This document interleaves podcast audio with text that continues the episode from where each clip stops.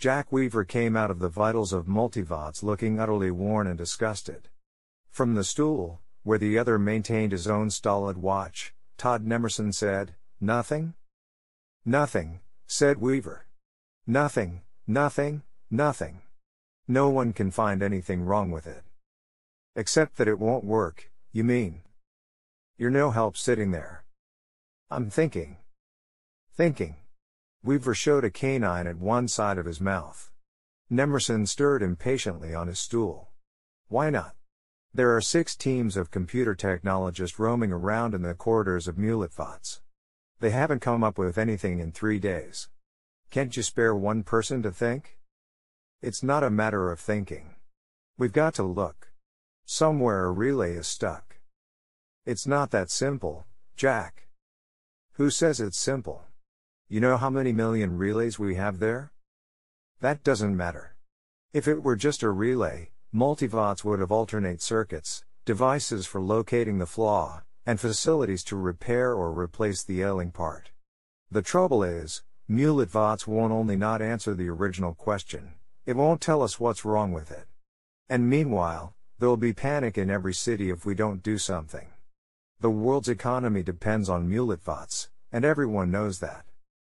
I know it, too. But what's there to do? I told you, think. There must be something we're missing completely. Look, Jack, there isn't a computer bigwig in a hundred years who hasn't devoted himself to making Multivac more complicated. It can do so much now, it can even talk and listen. It's practically as complex as the human brain. We can't understand the human brain, so why should we understand Multivac? Ah, Come on. Next you'll be saying Multivac is human. Why not?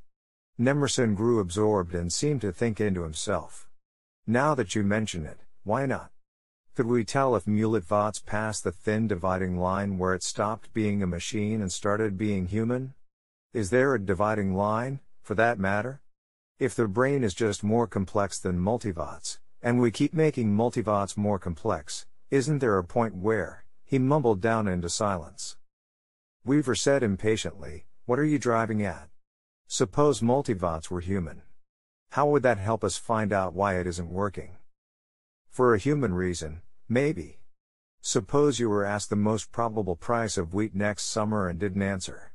Why wouldn't you answer? Because I wouldn't know. But Multivac would know. We've given it all the factors. It can analyze futures in weather, politics, and economics.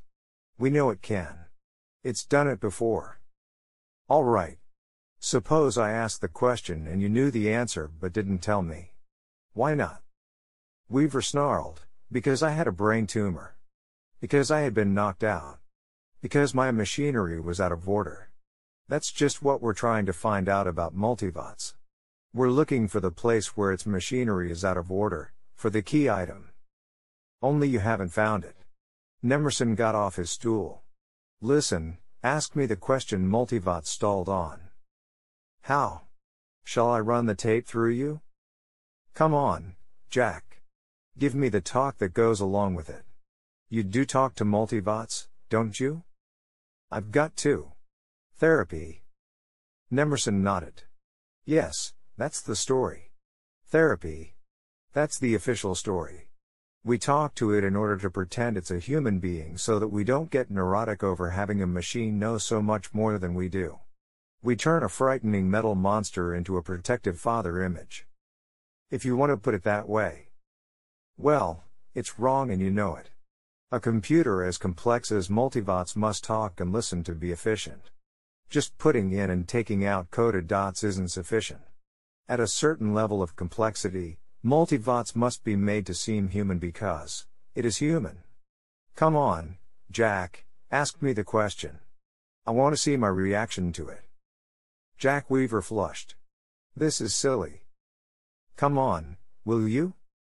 It was a measure of Weaver's depression and desperation that he exceeded. Half sullenly, he pretended to be feeding the program into Multivac, speaking as he did so in his usual manner.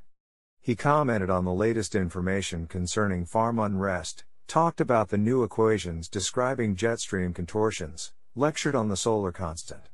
He began stiffly enough, but warmed to this task out of long habit, and when the last of the program was slammed home, he almost closed contact with a physical snap at Todd Nemerson's waist. He ended briskly, All right, now. Work that out and give us the answer pronto. For a moment, having done, Jack Weaver stood there, nostrils flaring, as though he was feeling once more the excitement of throwing into action the most gigantic and glorious machine ever put together by the mind and hands of man. Nemerson said, At least I know why I wouldn't answer, so let's try that on Multivac. Look, clear Multivac, make sure the investigators have their paws off it. Then run the program into it and let me do the talking. Just once. Weaver shrugged and turned to Multivac's control wall, filled with its somber, unwinking dials and lights. Slowly he cleared it. One by one, he ordered the teams away. Then, with a deep breath, he began once more feeding the program into Multivac. It was the twelfth time all told, the dozenth time. Somewhere a distant news commentator would spread the word that they were trying again. All over the world, a Multivac dependent people would be holding its collective breath. Nemerson talked as Weaver fed the data silently. He talked diffidently, trying to remember what it was that Weaver had said, but waiting for the moment when the key item might be added. Weaver was done and now a note of tension was in Nemerson's voice. He said, All right, now, Multivac. Work that out and give us the answer. He paused and added the key item. He said, Please. And all over Multivac, the valves and relays went joyously to work. After all, a machine has feelings, when it isn't a machine anymore.